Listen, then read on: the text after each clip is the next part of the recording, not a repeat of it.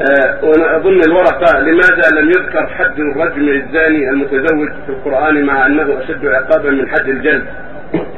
ان ربك حكيم عليم. ليس لنا اعتراض على الله سبحانه وتعالى. وربنا عز وجل ذكر بعض الأحكام في القرآن وبعض الأحكام في السنة.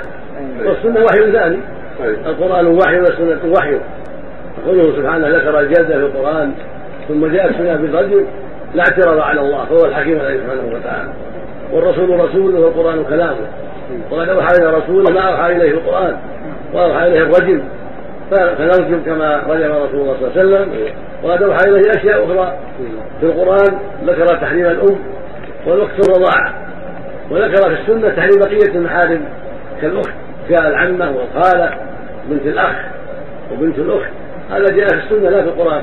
تحريمها بالرضاعه وذكر في السنة تحريم الجمع بين المرأة وعمتها. والمرأة وخالتها ولم يأتي ذلك في القرآن. وآتى في السنة تحريم ذي المكلم من الطير وذي النام من السباع ولم يأتي في القرآن. بل جاءت أحكام كثيره في السنة غير ما جاء في القرآن الكريم. وهو كله حجة وكله وحي من الله.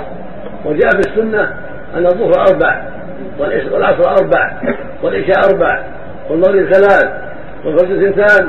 ولم يأتي في القرآن بيان ذلك. بينه الرسول صلى الله عليه وسلم بسنته عليه الصلاة والسلام. فالسنة تفسر القرآن وتبين أحكامه وتزيد أحكاما جاءت السنة.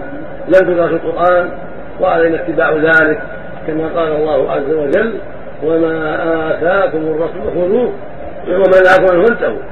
وقال عليه الصلاة والسلام وقال جل وعلا أطيعوا الله وأطيعوا الرسول الذي منكم. وقال وأطيعوا الرسول لعلكم ترحمون. سبحانه من يطع الرسول فقد أطاع الله. نعم.